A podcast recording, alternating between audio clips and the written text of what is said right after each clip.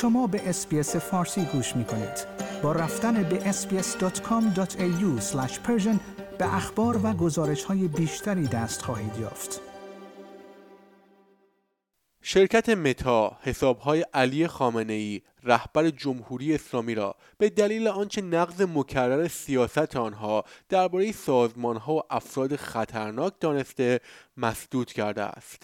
البته این اولین باری نیست که حساب علی خامنهای در اینستاگرام و فیسبوک مسدود می شود.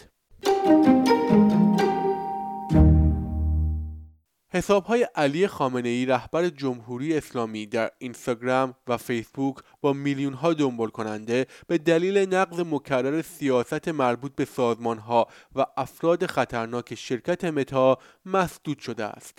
یک سخنگوی این شرکت در این رابطه به رسانه میدل ایست آی گفت: ما این حساب‌ها را به دلیل نقض مکرر سیاست ما درباره سازمان‌ها و افراد خطرناک حذف کرده‌ایم.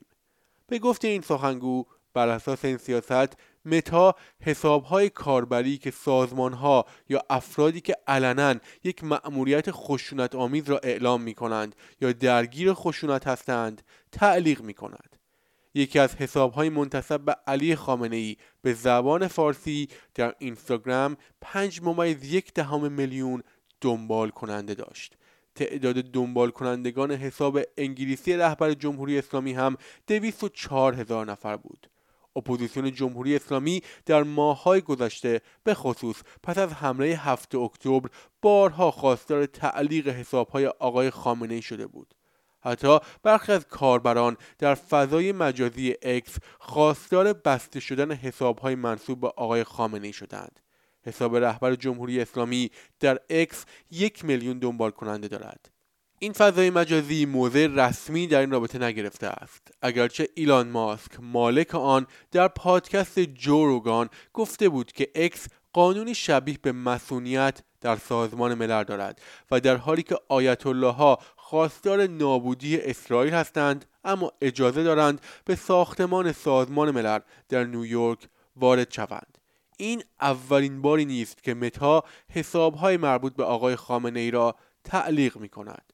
در سال 2019 هم یک روز پس از قرار گرفتن سپاه پاسداران در فهرست گروه‌های تروریستی، حساب انگلیسی منتسب به علی خامنه‌ای و 3 فرمانده سپاه از جمله قاسم سلیمانی مسدود شده بود.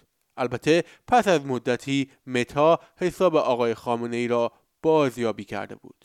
در جریان خیزش زن زندگی آزادی هم هیئت نظارت شرکت متا علیه حذف شعار مرگ بر خامنه‌ای حکم داده بود. این حکم پس از شکایت حذف یک پست حاوی این شعار صادر شده بود. آنها در آن زمان گفتند که عبارت مرگ بر خامنه‌ای بیشتر از این که به معنای تشویق به کشتن علی خامنه‌ای باشد، در فارسی به معنای درخواست برای سقوط است. شنوندگان گرامی، این گزارش من نیو صدر از SBS فارسی بود.